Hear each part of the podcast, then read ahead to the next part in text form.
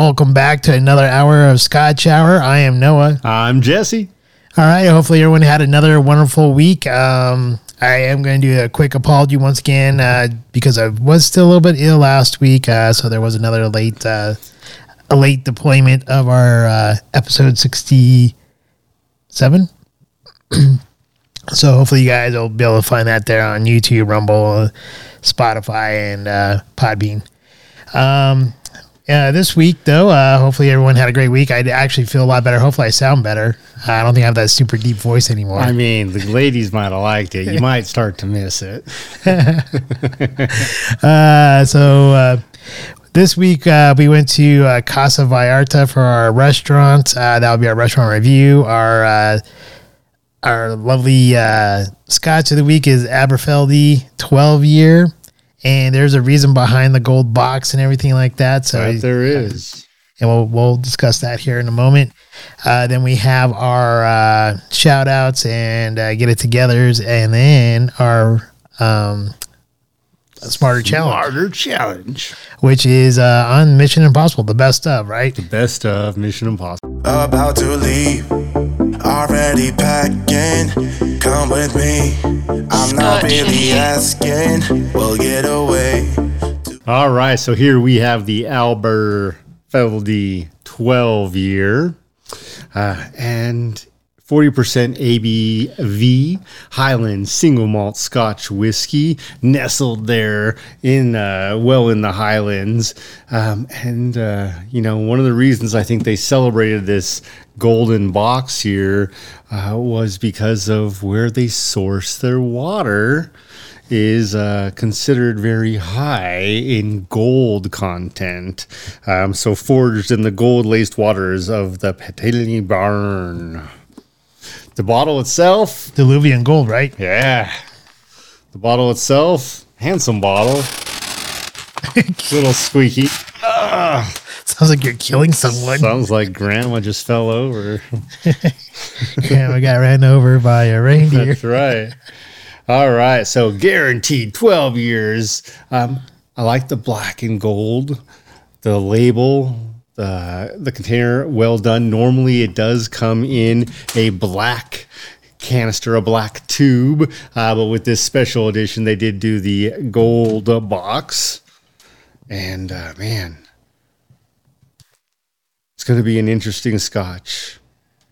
Uh, Bacardi being the owner currently of it, and what it's known for is being a big piece of the Dewar's branded blended scotch, as it was originally founded in 1896, and the original distillery built two years later, 1898 by um, the founder Thomas Dewar, or the first Baron Dewar. Yeah, and that was, uh, you said 1898, right? Uh, is when he was building the distillery, founded it the name in 1896. Okay. Yeah, because I have a construction started in 98 and then they went into production in 99, 1899. It's amazing how they could build a distillery in a year back then with no technology, and now they can't uh, build an oil refinery in a decade. Right? uh, also, another thing to note here is uh, 1972. That's when they had their first major uh, expansion to meet up with the demand of scotch. I think we talked about it before in one of our other episodes.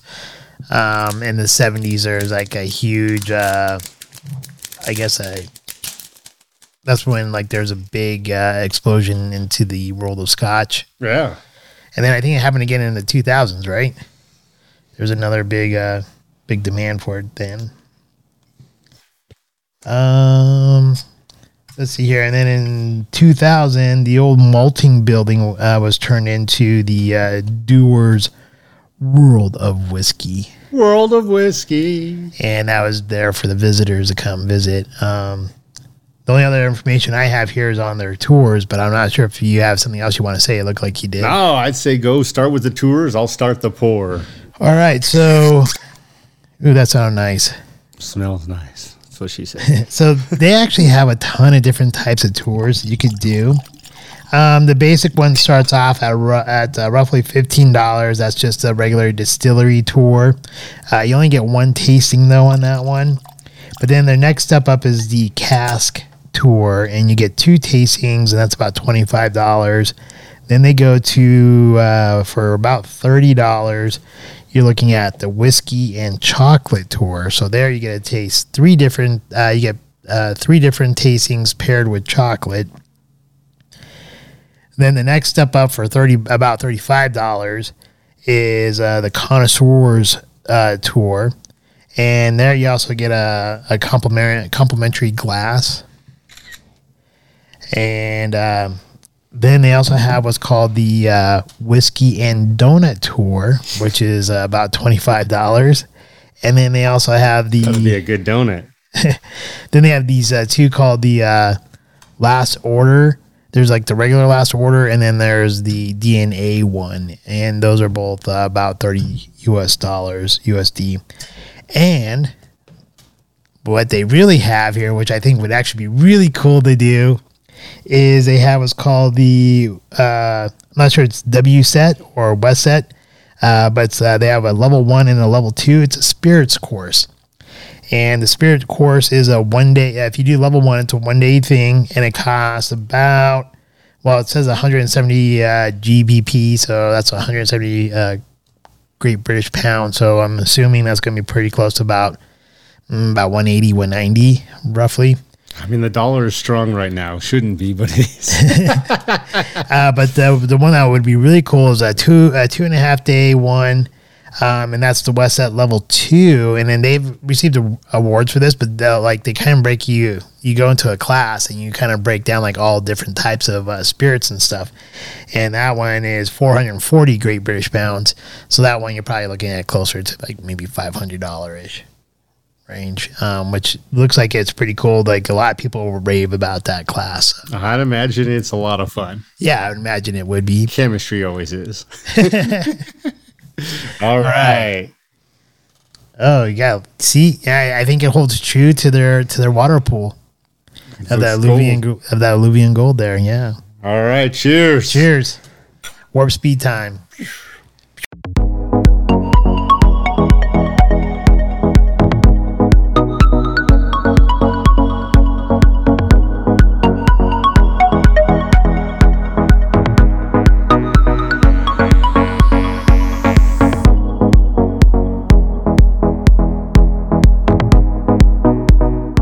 Uh, another one I question why we waited so long to uh, to review here on our show.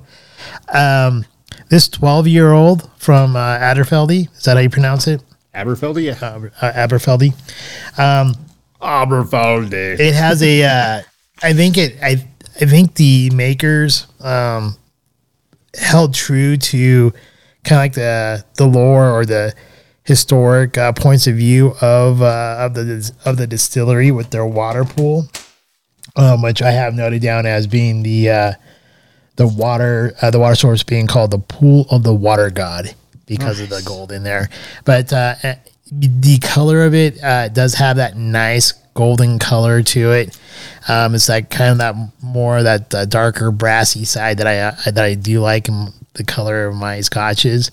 Um, and uh, the one thing I noticed here that typically with some of these like like uh, more golden or darker brassy type of uh, scotches, they tend to be a little bit heavier. Not like heavy, heavy or anything like that, but tend to have a little bit more body to it. But this one has like a really light body to it, and I think the color from what you see from the color to what you get like in the uh, the way the the way it feels in your mouth is uh, not what I expected because I expected it to be a little bit heavier. And it was, and it was uh, definitely a lighter feel.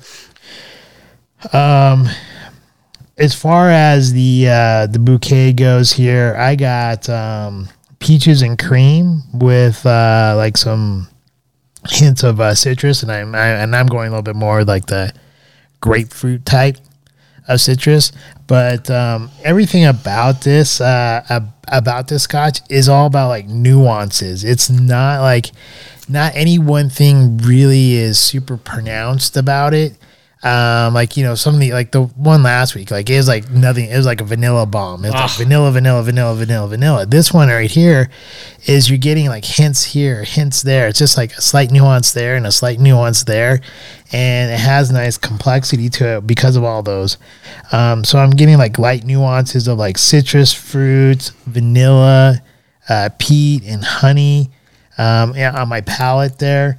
And then when it comes to my finish, it, I have uh, once again nuances of like ginger and citrus uh, zest, and uh, it's the ginger is not spicy or anything like that. Like I said, everything about this is just like has slight nuances here, and uh, and and so it's, it's kind of very, it's light. And I think you made a comment um, while we were off uh, when uh, you said like this would be good with fruit or something like that, and it would be. This is like something great for the summertime. Um, if you want like a nice scotch to drink during the summertime, uh, you know you want something that has like a, a great flavor to it. Um, that's that tastes a little bit refreshing and light uh, for a scotch. I think this is your this is your guy. And uh, yeah, I definitely would take. I would share this one uh, at a poker game or something like that. Um, I, w- I'd be more willing to share this one than maybe some of the last few that we've had, and that's not a bad thing. This I just think this one just has like that. I think this one is one that I think more people would appreciate as to where some of the other ones, you know, I think you have to be a little bit more of a, a Scotch drinker to appreciate. Yeah. Limited bottling. Don't know how limited their version of limited is, but uh, number 2805 for whatever bottling source they are. Yeah, it's uh man, this scotch is fun. And there are some scotches that are serious. And when I say this scotch is fun, this is not to me a tuxedo scotch. It's not a Dalmore 15. It's not a Macallan Edition 6, the Macallan Edition 6, the Dalmore 15, the Dalmore Cigar Malt. Like those to me are tuxedo or suit wearing scotches. You're dressing up, you're looking sexy, uh, or even a Talisker. Like that to me, you're dressing up. Uh, to this, um, I, you know, it's funny because I feel like my yacht club outfit here is perfect for this scotch. You're out on a yacht drinking this. It's roughly around $50 a bottle. So as you're hitting the waves, you're not worried if you spill just a little bit, but you're still enjoying it. Um, great summer fun. The color, they nailed it. Gold. I mean, that is the color you get from this scotch. On the nose, fresh is the first thing. It is summer. It is fun, fruity. Um, for me, the fruits that are coming through, I didn't get it till you mentioned it, but I do get that little bit of that grapefruit, a hint of grapefruit. Um, I'm getting a hint of orange, some really good pear and green apple. But I think the pleasant one, the fun one for me is the pear because that is just a great crisp, a, ripe pear, a great crisp summer taste. Um, and then uh, on the on the nose and as it ultimately transcends to the palate with the same flavors a local and i don't know how else to say it besides a great full-bodied honey local honey with that hint of clove that only comes great with fresh honey. Um, not like the store-bought generic stuff. I'm talking about the good stuff. Um, it's it's great. And the finish is long. And in that at the tail end of that finish when you're getting these for me honeyed fruits um, you get the hint of oak. And for me that's a great dry finish great dry long finish. Um, a lot of fun. Um, sweet spice just a little bit um, in the middle of the palate there of what would be like a, a dash of nutmeg um, just a little bit. Um, uh, but a nice, fairly creamy scotch throughout until you get to the end there with that dry, oaky, honeyed flavor. Um, for me, a lot of fun when I take it. Uh, yeah, man, this is this is a great barbecue scotch. It's a great uh, poker night scotch. It's uh, it would be a lot of fun just to go get together with some friends, have uh, a charcuterie board or two, and some fresh cut fruits, and go to town with the fruits and the scotch. Keep it healthy. I, I don't, I, I agree. I agree. I second that.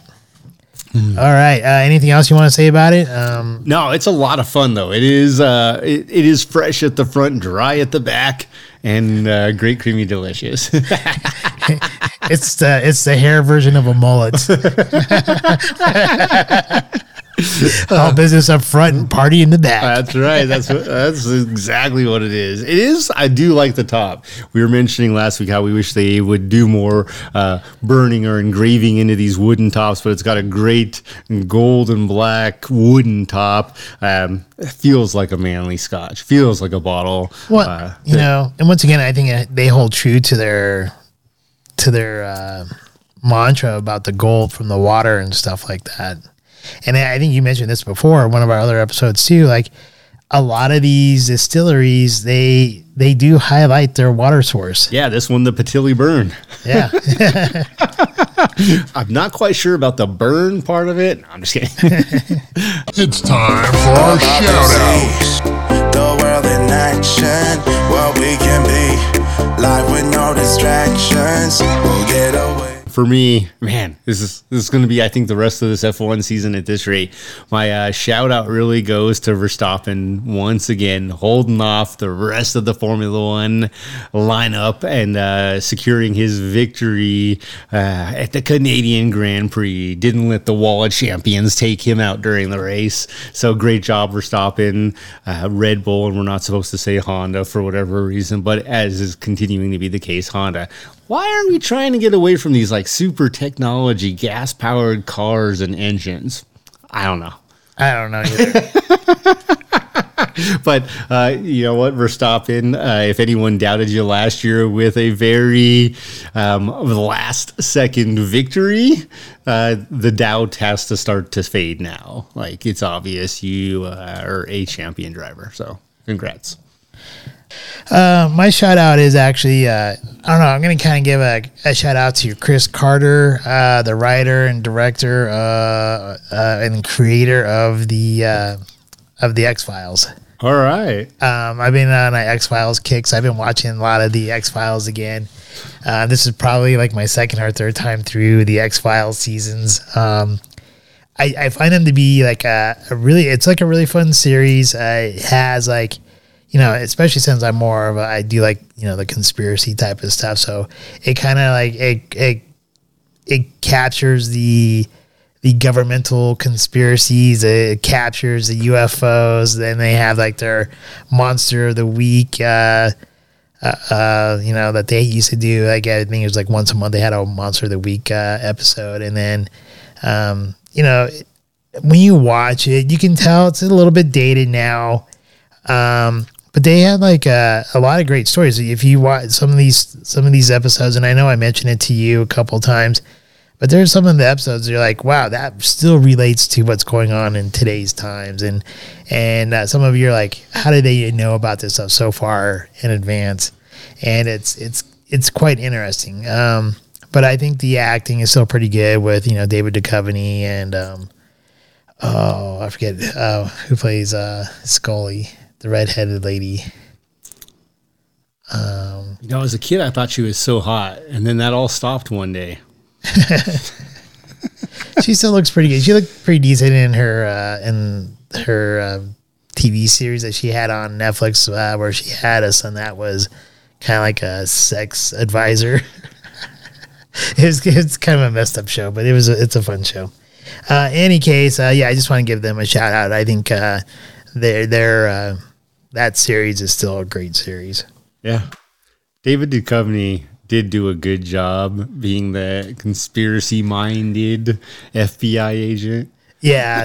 In fact, I just got done watching one uh, last. It was either last night or the night before, uh, where, they uh, where Mulder and Scully uh, uh, they pretend to be a husband and wife in a uh, in a covenant um, neighborhood, and uh, they uh, this neighborhood they uh, made like a basically like a mud golem type of thing that would go around killing the uh, killing the neighbors that violated their uh, uh, their homeowner association rules and stuff. so it was a it was a pretty it was a pretty fun one to watch because you know he's like joking around with Scully going like, "Hey woman, make me a sandwich" and stuff like that. I mean, we all know in real life, Gillian Anderson Gillian Anderson doesn't put up with any of that 'cause she Right. goes home to her wife. I think that's what ruined it for me as a kid. like, oh, she doesn't like guys. I don't have a chance. Yeah, that stop being interested. right? Don't become one of these people who becomes infatuated. Just move on. exactly. Um, but yeah, once again, that, that's that's my shout out. All right, get it together.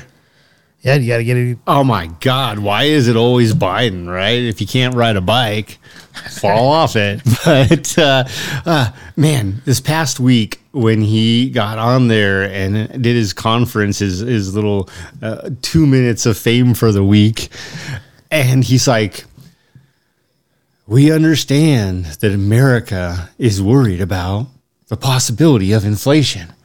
It's not possible. It's happening. It's literally happening. it's going on. Like, get it together and just start really moving on. Like, oh man, it's killing me. So to go along with that, Madeline Albright, who's the uh, Secretary of the Treasury, she talks about how she doesn't think we're going to go into a recession. Yeah. What? We're, we're already in a recession. We've been in a recession. We're probably in a depression at this point. Yeah, it's like, oh no, the the gross domestic product and all of our sales and everything, they're going to keep growing the next two quarters. They're already down. Look at Ford. If you just want one example, they should be thriving more than anyone with their uh, first electric F one fifty just coming off the line and having sold, and now they're like, we're making zero dollars off our Mustang Mach E car, and the truck is basically following suit. It's like, okay, so what are you saying here? Production's down, sales are down, costs are up, but you've already got sticker prices you're still holding true to. Uh, A plus B equals C, meaning recession. Yeah, I just think it's funny how the the, the administration, top to bottom of it, they you know they talk about like how everything is like transitional or tran- transitory or it's like I don't think they know their hand from their ass at this point. I mean, they just basically like they're talking about like we're in the best economy ever. Bull, that's bullshit. I mean, hand and ass, if you're talking about Biden, they're both brown at this point. And obviously, the Pope got firsthand knowledge of that. oh, hey. Hey, apparently the uh, I'm not sure if you heard this, but the uh, the rumor there in Vatican City is the Pope is getting ready to resign. I don't doubt it for a second. Who wants to be part of this world at a leadership level? That if you if you can't really like if you don't got the gumption, if you don't got the testicular fortitude at this point, yeah, you should probably move over. Uh, we need a president like I don't know, maybe Trump or John Wick. Take your pick.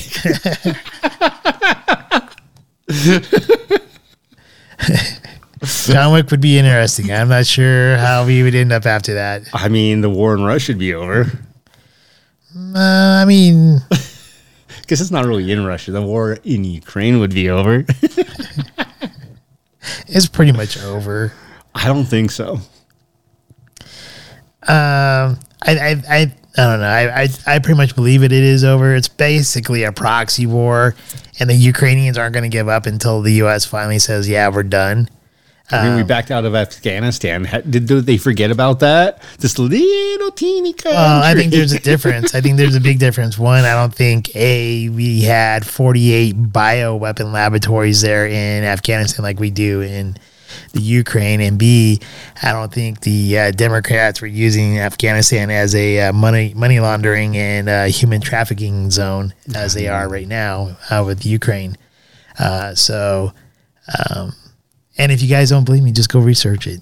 You'll you'll find that information. Uh, they they are laundering the money. They are there's a ton of human human trafficking going on there, and there's obviously the whole um, the Nazis uh, there at the Azov battalion and stuff. Yeah, I just gotta really emphasize when did fake news become old news? As in, it's real news, but no longer fake news. But now we accept it as far as the biolabs. oh no, no, that's just that's just make believe. That's the conspiracy people saying there were biolabs in Ukraine that the U.S. put there and was working. Now that's all just a conspiracy. And now it's like, okay, we waited long enough. Tell them it's real, and they won't even care anymore. And most of America doesn't. They're just like, oh that old we've already heard that Like, did you? Do you remember that we used alien technology to combat COVID? Well, you know, the, it was even shown in, um, I think it was a Daily Camera, maybe. Uh, it was a it was a British newspaper, but uh, in 2020, uh, the so-called uh, conspiracy people were saying like how with the uh, with the jab that it was a means for them to put tracking um, um, tracking devices inside of you, a tracking chip. And then in 2022, there's a report that came out saying like there is tracking uh, chips in them uh, in the jab. So it's it's kind of funny how it, it goes from like being like people being uh, you know the fake news saying like oh that's a conspiracy don't believe those people and then they get kicked off and banned off of social media and all of a sudden a year or two later it's like oh it is true. About- so it's the Chinese flu? Oh, what? right? All right. So um, enough uh, of, of that, I guess. Uh, but the, and you know, Biden, the people who voted for Biden, get it together. I'm just gonna say that. You guys owe me some money at this point. Yeah, just pay for the portion of gas and everything else that's gone up for me. You know, the average American, apparently, according to studies show, the average American uh, is making 5% more now than they were 18 months ago. So 5%. However, they've also acknowledged that inflation is up higher than, but at least acknowledged at 8.6%, meaning you're actually down 3.6% because of the inflation and the cost of living, even though you got a 5% raise. Yeah, true income is definitely down. Spending power is lost.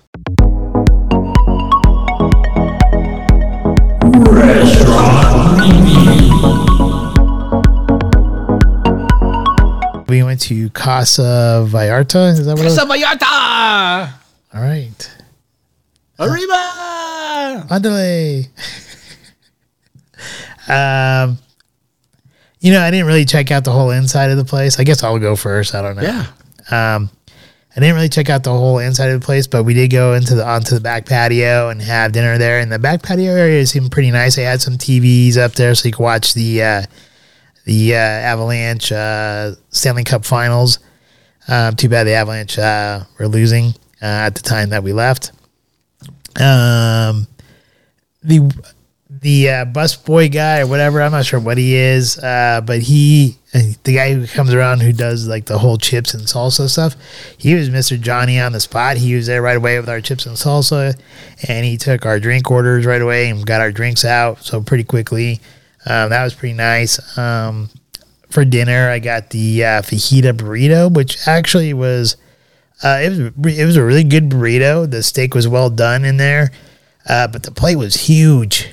They were big portions. They were very big portions, and um, I don't. I'm not sure if it's a, date worthy place. Like I said, I didn't really actually go inside and check out the inside, um, but it seems like it could be a date worthy place. Uh, just sitting out there on that back patio, I think you could take a first date there, and uh, um, I think you can meet up with friends there and watch a game, kind of like what we were what we were doing there, and. Um, I don't think anything uh, there really stood out. I'd say the the beers. If you order a large beer, it's a large beer. So uh, they're they're pretty big, uh, and their and their portions were pretty large. So I think dollar value wise, I think you get a, a pretty decent uh, amount of food for the amount that you pay. Um, so the food, I'll just give it like uh, I'll give it a solid seven. The atmosphere there, um, I'll give that a seven. I'm just gonna give it seven straight across the board, and, that, and that's pretty much my review of the place. yeah, it was pretty good. We walked in uh, another one of these restaurants I've wanted to visit for a long time. It's been there a, long time. We're talking uh, just north of Quincy on Parker Road, and oh man, the chips and salsa and pico I thought were good. Not fantastic, but good. Uh, the beer was massive. Like that was another thing. when I can't finish my beer, you know that's a damn big beer, and I couldn't. And it was also because I just finished my plate, and that was a big plate. We're talking a plate like huge. I had the combo number 16, so I got a chicken enchilada, a ground beef taco, and a crispy chile relleno uh, with black beans or refried beans, actually. Uh, refried beans and rice. The refried beans and rice were good and uh, my crispy chili relleno was not super crispy, but the cheese was great. Uh, the um, the, the, the plate and all in all, it was all great food value wise. Fourteen bucks. Uh, that's only a couple dollars more than I can eat at Taco Bell for. So definitely value wise, it was there. Um, the service to me wasn't bad. I think they were afraid to, and you mentioned this, to come over back to the table and give us our bill because we had half these beers still left. Um, they were massive, and uh, with that though. Um, they haven't done a whole lot of updating or upgrading in there. Not that they necessarily needed to. Business wise, they're probably doing pretty good.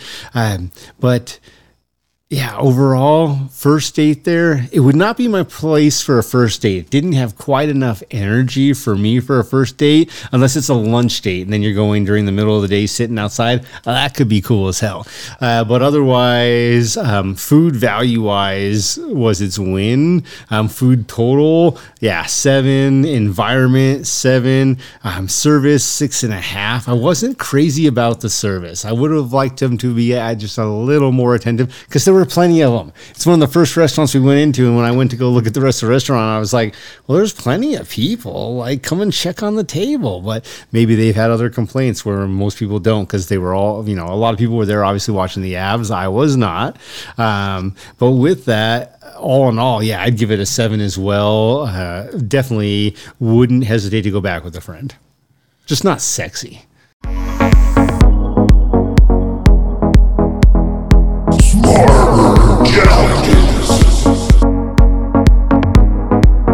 Smarter Challenge, the best of Mission Impossible. So we had a lot of fun with Top Gun and Top Gun Maverick, and really wanted to kind of continue this Tom Cruise kick, if you will, and look at the Mission Impossible movies. So there was a Mission Impossible TV show. You can talk about it if you want. Uh, it was a great show. First aired uh, September 17th, 1966, aired for seven seasons. Um, and when I was a, as a kid, I actually loved watching the show. I thought it was a great show but then nothing compared to the remake movies. And rewatching the movies, the first one um, was a hoot. Tom Cruise does a great job, and I know you and I were talking about uh, some of the fashion in that movie and the nice wide lapelled suits. We're talking about 1996. Um, great suits, great attire. Not for everyone apparently, because nowadays they want suits so tight you can barely breathe without showing your ribs.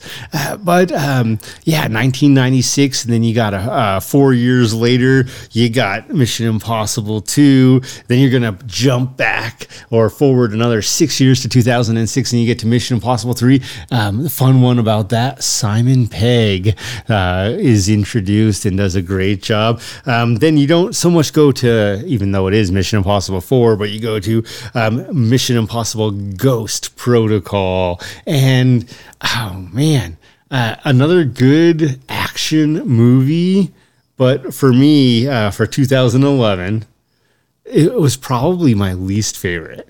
And uh, so we've got a couple more. We got 2015 Rogue Nation, 2018 Fallout, and then next year, Dead Reckoning Part 1. And the year after, we'll assume Dead Reckoning Part 2. Yeah. What are you thinking? I, for me, for well, Man.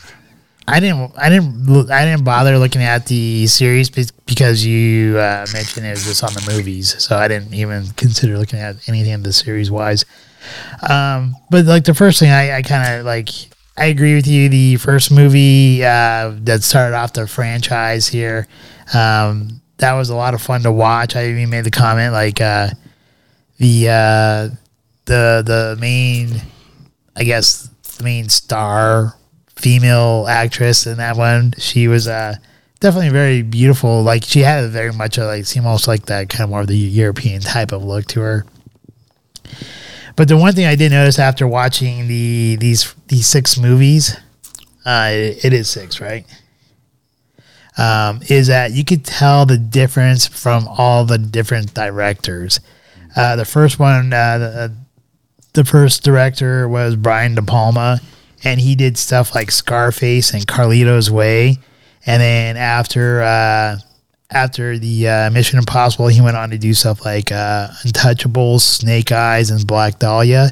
So you could tell like his signature on like how he does his uh, his directing is uh, very much different from the second director, who is John Woo. And if you like the old like Hong Kong shoot 'em up type movies, Face off. uh, that then you would know like John Woo's style because he did the movie like A Better Tomorrow and Hard Boiled, uh, and then as you mentioned, Face Off, and uh, if you like uh, anime, he did Appleseed. Um, and so John Woo is very much like uh, about like gunplay and uh, using pigeons, uh, or I'm not. Is it pigeons or is it I think it's supposed to be a white dove, but it, it looks like a damn pigeon in the movie. I, well, he does the white dove. There's the one white dove in there that, are, that he definitely shows, but I think there's like a lot of pigeons around always too. Uh, and then the uh, third one, um, you know, is uh, J.J. Abrams, and when he filmed uh, that third movie, before that he did Lost and Alias, uh, those TV series, and they were very distinct too. And then afterwards, he went on to do the like the new Star Trek movies, um, Super Eight, uh, and uh, Force Awakens.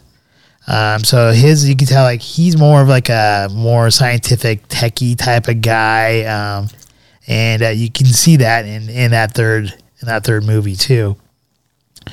And then going into the fourth movie, and that, that's one you didn't like, right? Which is Ghost Protocol, it's not that I didn't like it. or it. is your least favorite? It was my least favorite, and it's just because the way that it, it flowed throughout And- the whole movie, it just didn't flow well. and here's probably if you look at the director of this one, which is Brad Bird, he did he did the Incredibles movies and Ratatouille.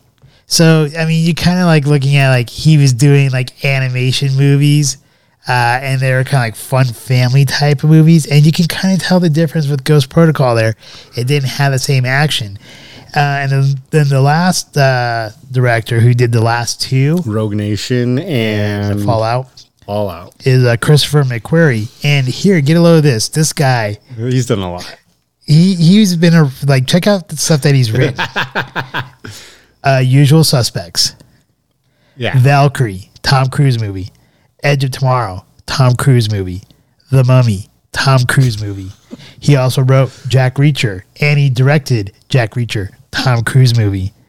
Um, the Way of the Gun. Uh, he he uh, wrote that and directed that. And you know what else he he also contributed to in writing? Top Gun Maverick. Uh, Hashtag winning. and he is also the director for the one coming up in 2023. Dead So- Reckoning. Dead Reckoning. And so I think there's a, a very good uh, relationship between uh, Christopher M- uh, McQuarrie and uh, Tom Cruise there.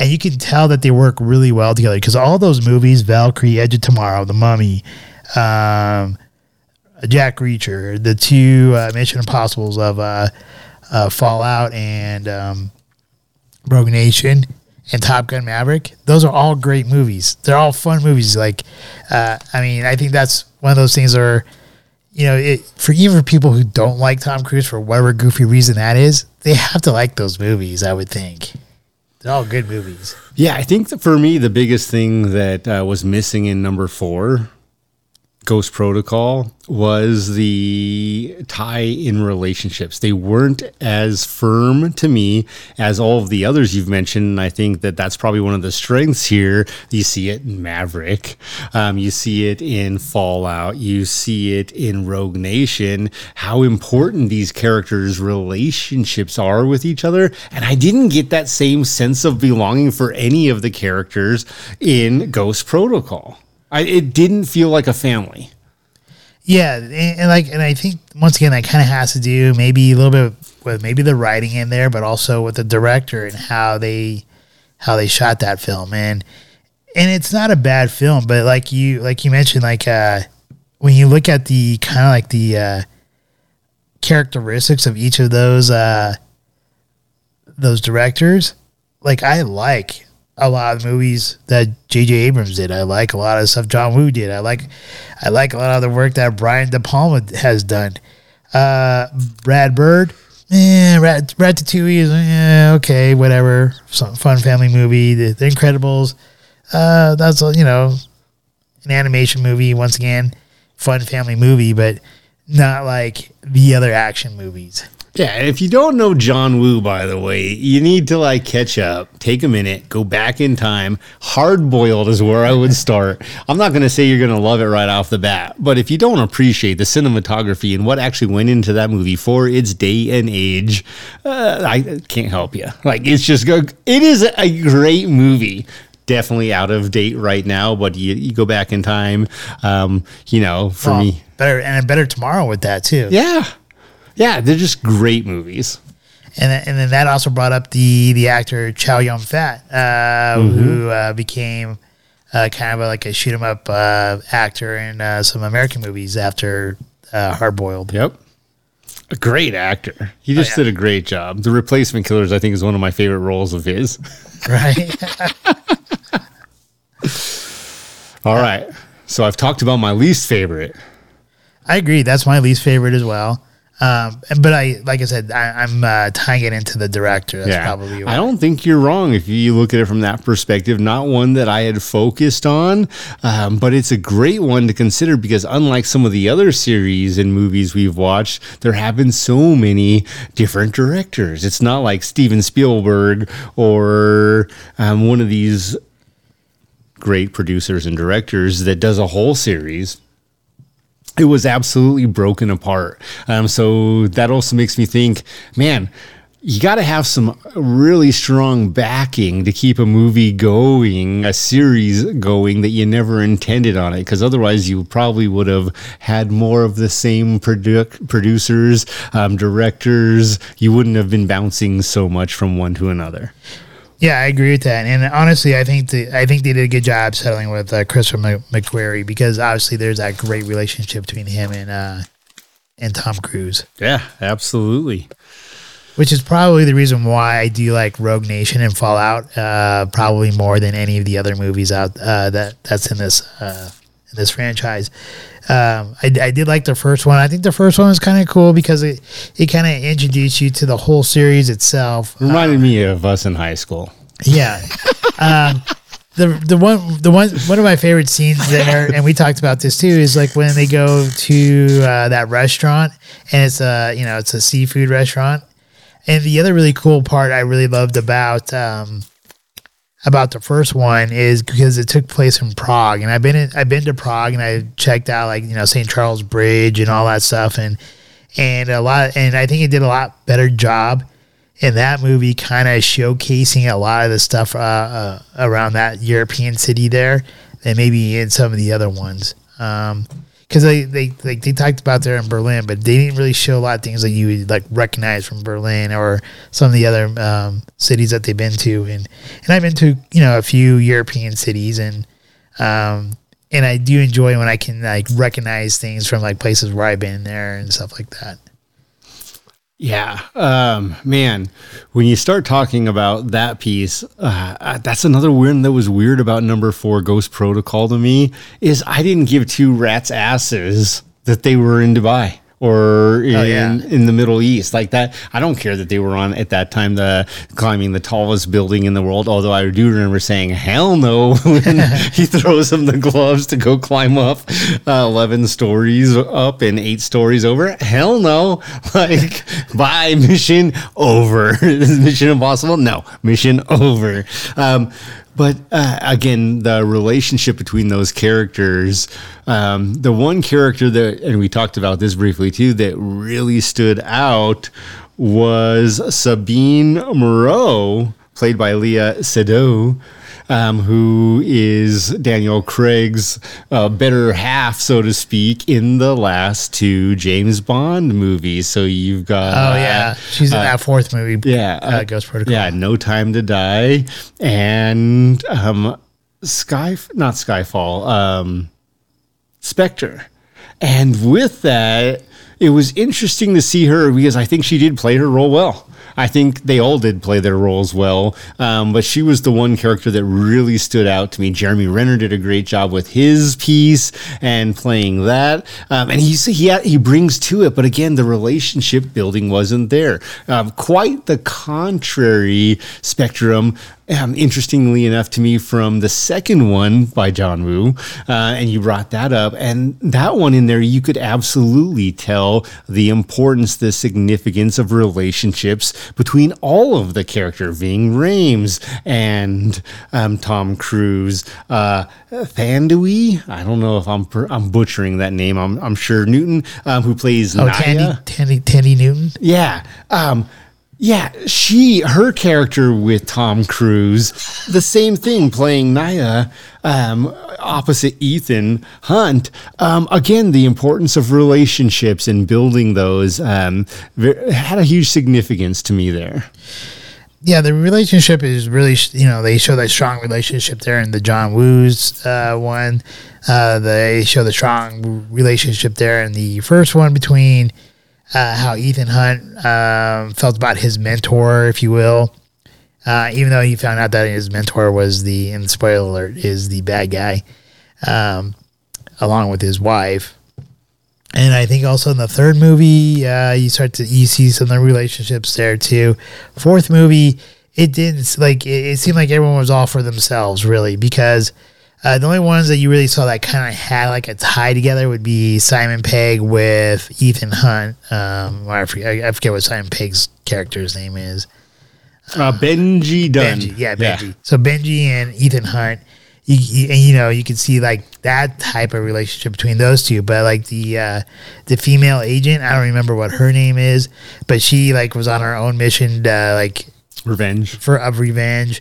Renner was on his own mission uh, because he felt bad about Ethan's wife and uh, and losing the secretary. So he was like he's caught up in his own issues, um, and even the bad the bad guys seem disjointed from one another too. Yeah. Um, and honestly, I don't think uh, the woman from uh, the uh, James Bond series, I don't think she did a great job either in that one. I think I, I think she did a great job in, in James Bond movies, but I think in this particular movie here, I think part of it has to do with the directing and the writing, um, and with how you talked about like there's no relationships there. yeah, that's why she played it perfectly cold. It's who she is. I don't think she played it perfectly cool. I just think it was just just bad altogether. um, but you know, whatever that it, you know, She plays a role in French Dispatch, and I think just because of her look, she always is able to play that person who's disconnected, even when you can tell um, because of other pieces of acting that she does connect with people. It's it's very interesting. well, the one I do think did a good job, even though they had a short period, uh, a short time frame, and that was in the Fallout, is the White Widow. Okay, so here we go to the. uh, We've I think we've kind of broken down Rogue Nation and Fallout are going to be our top two, Right. and yes, And I think she's super gorgeous. And she was, the, I mean, the, she was the sister in the Hobbs and Shaw. I forget her name. He told me the name. Vanessa Kirby. Yeah, Vanessa Kirby. Yeah, um, Hobbs and Shaw, another one where she did a phenomenal job. Vanessa, if you want to come on the show, I will make room for you. Uh, here's a really uh, like, here's one thing I caught this time around that I didn't catch when I watched it the first time around is that she's the daughter of Max from Yes. the first, from the first yeah, movie. yeah, that's why it's so significant. Yeah, I, I mean it's really it's really minor unless you're like really kind of paying attention if you and as long as you've seen the first movie. But I, here's the thing: is like I probably if we didn't do this whole this whole uh, smarter challenge from the time I seen that first movie to when I saw Fallout, I probably would have forgotten about Max, and I did.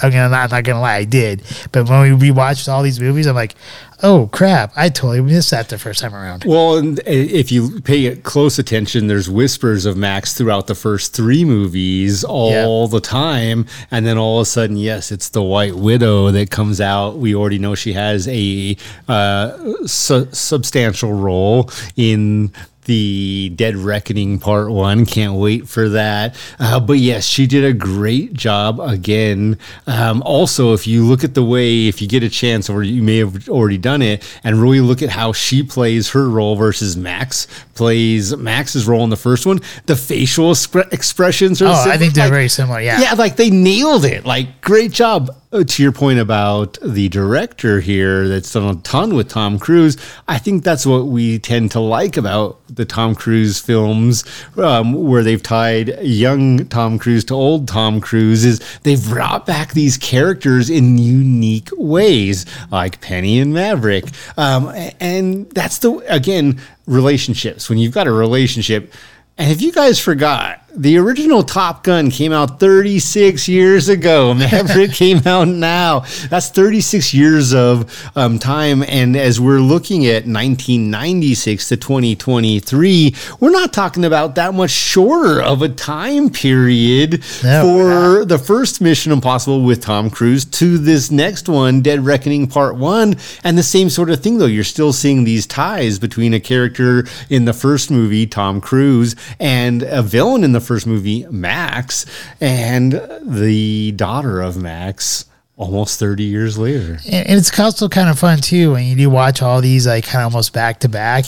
Um, when you get to uh, Rogue Nation and uh, they're trying to get rid of the uh, uh, Impossible Mission Group, uh, uh, you know you have uh, what's his name who plays uh, I forget the guy who went, who shot someone in a Alec movie. Baldwin. Alec Baldwin. That's how he's always going to be.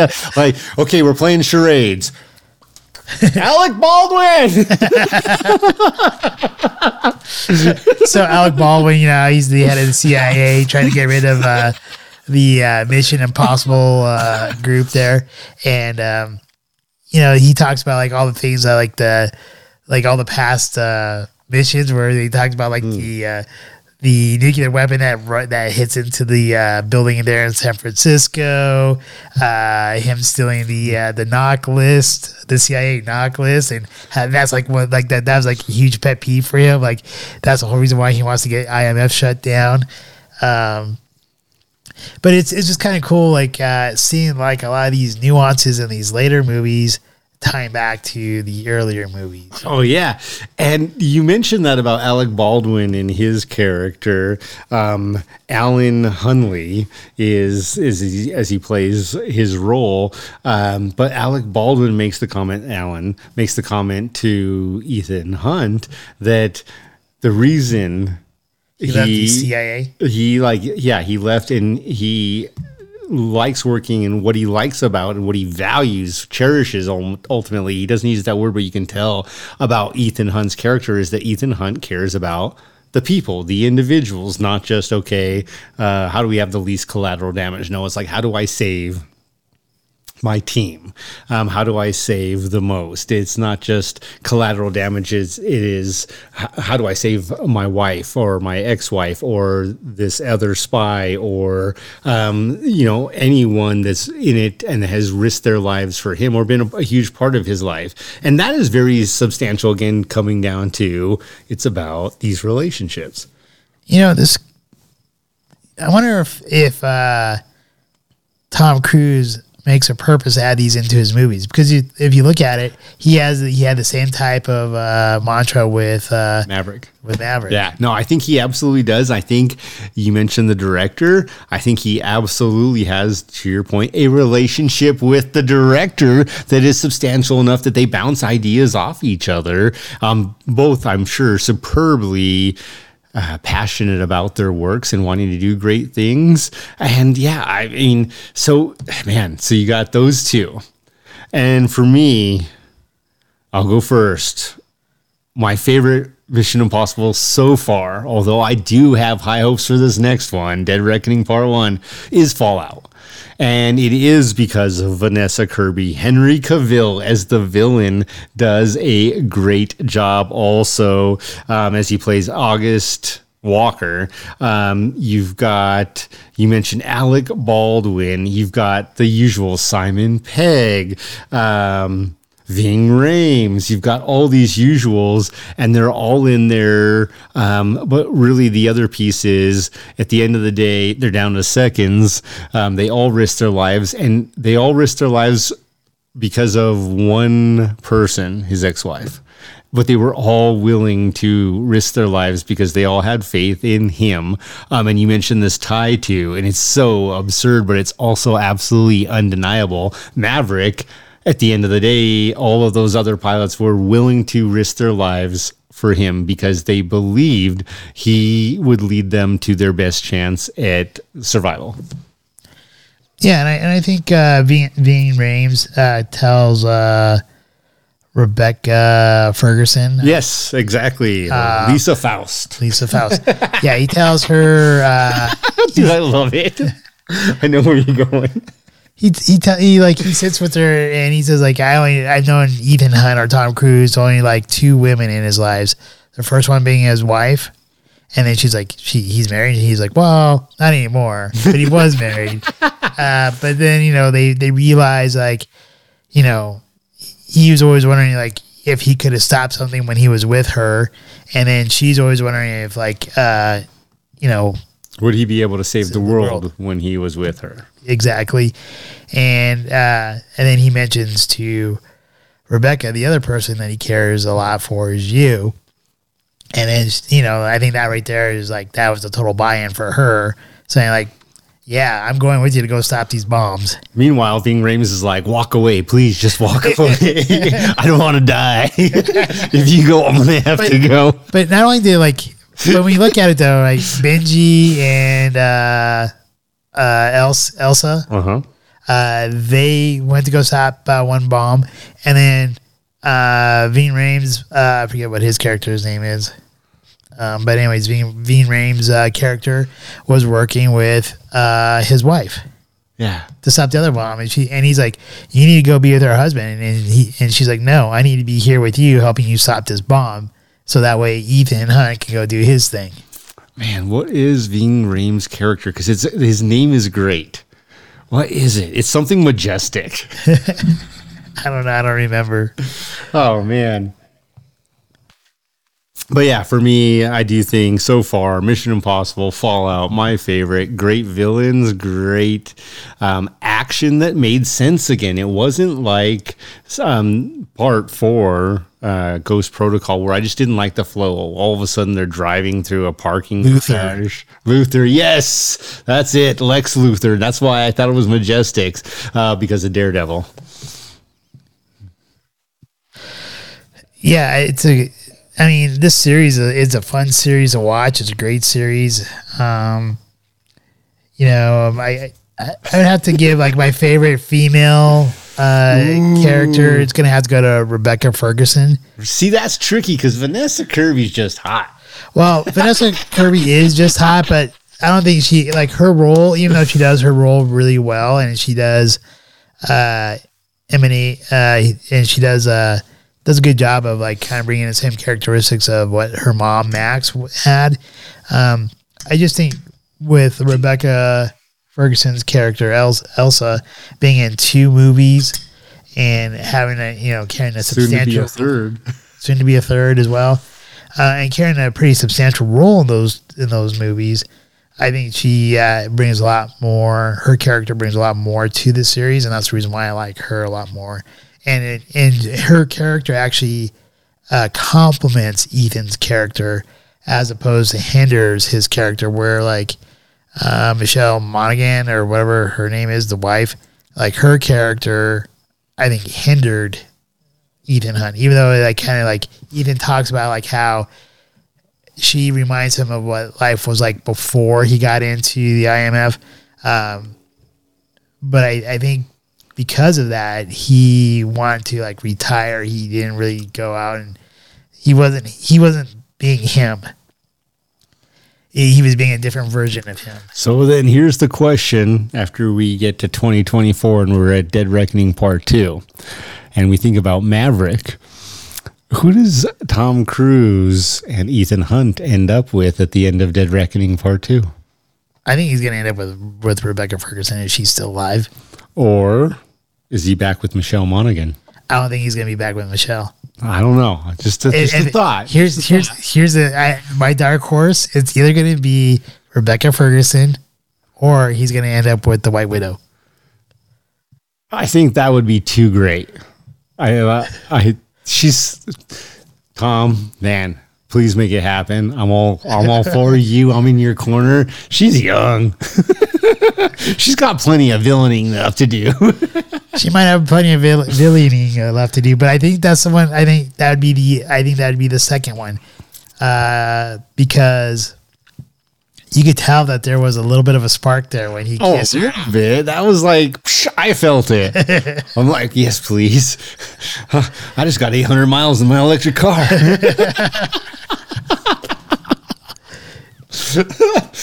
and I, I think he likes her, and she definitely likes him. Uh, but I don't think I think he likes uh, the character way more. yeah. So I think as long as she's still alive and he's still alive at the end of these next two movies, I think that's who he ends up with. And at the end of the day, Vanessa Kirby really isn't that young. She just looks great. Yeah. Like she's she's obviously got some good genes. Yes. what do you want me to say? I mean, yes, Yes. and a nice dress, Yes. great hair. Yes. She's got a great smile. Yes. yes, yes, yes, yes, and yes. All right. Well, Yes. I gotta pull this up. I feel like she's like 36. Does that seem right? Uh, I'd say probably, yeah. I'd probably say mid 30s to late 30s. Ooh, Is She younger? uh, she's 34. That's mid 30s. Yeah, we were right on. We know. There you go. All right. Anything else we want to say about these? No, movies? I think Mission Impossible. Tom Cruise, um, great job, fun to watch, lots of fun. Um, I you know, the one little sidekick I have to say is uh, with my kids. I typically watch these series, and I'll pick them up Friday night, and we'll watch one of. Uh, it could be the Pirate of the Caribbean's weekend, or it could be Mission Impossible weekend, and we typically watch four or five movies throughout the course of the weekend if there's time. Uh, Mila's got a lot of work, and Aiden's got a lot of things going on too. But with that, um, one of the things they laugh hysterically about me for is because it doesn't matter which one of these Mission Impossible movies I watch, there's always at least one article of clothing where I'm like, damn. Tom Cruise's jacket looks good there. I like that jacket. My kids, they just look at each other and they just laugh and they're like, it's always about the clothes, Dad. And I'm like, I want that jacket. And it's very hard to find those jackets. Uh, I got one other one here. Who's your favorite like sidekick of the group? oh. Oh. Because obviously Ethan Hunt is the main guy, but then he has all the other ones. See, it's so weird because um, I love what Simon Pegg does. And so I think for me, it has to be Simon Pegg's character. I agree. I think Simon Pegg is going to be my favorite because he's also just another fun character. He's like a fun actor. I love a lot of his a lot of his work. Yeah. Oh, yeah. Like Mission Impossible was just the beginning of his reign of comedy. You've got uh, World's End. You've got oh, uh, Shaun of the Dead. Like great Hot. Fuzz, Oh, yeah. and then you got him as Scotty in the Star Trek series. Again, uh, dynamic. Yeah. Yeah. So uh, I, I, the one I wish would be a good sidekick, but he just he's not in, in enough of the other movies, and I don't think even the ones that he's in, he has like that big of a role. Is, is Jeremy Renner? Yeah. I think I think he could be like a an incredible like add on, but I think the problem with his with him and his character, I think it would take away from Ethan Hunt. That's probably the reason why he's not in it as much. I think that's the struggle with me for Ving Rhames too. For Luther, is that Luther is such a powerful character that he's not like I can't consider him a sidekick. Whereas Simon Pegg plays the one little guy, so to speak, where he's like a sidekick. Yeah, Ultimately, they're all sidekicks, but Simon Pegg fits. If the peg fits, Hey, Simon, if you ever want to be on our show too, Please. yeah, we would love to have you on. Let us know you like scotch. That would be even better. We'll, we'll play the Shot of the Dead duo. You can direct us in your own short featurette. Da-da-da-da-da.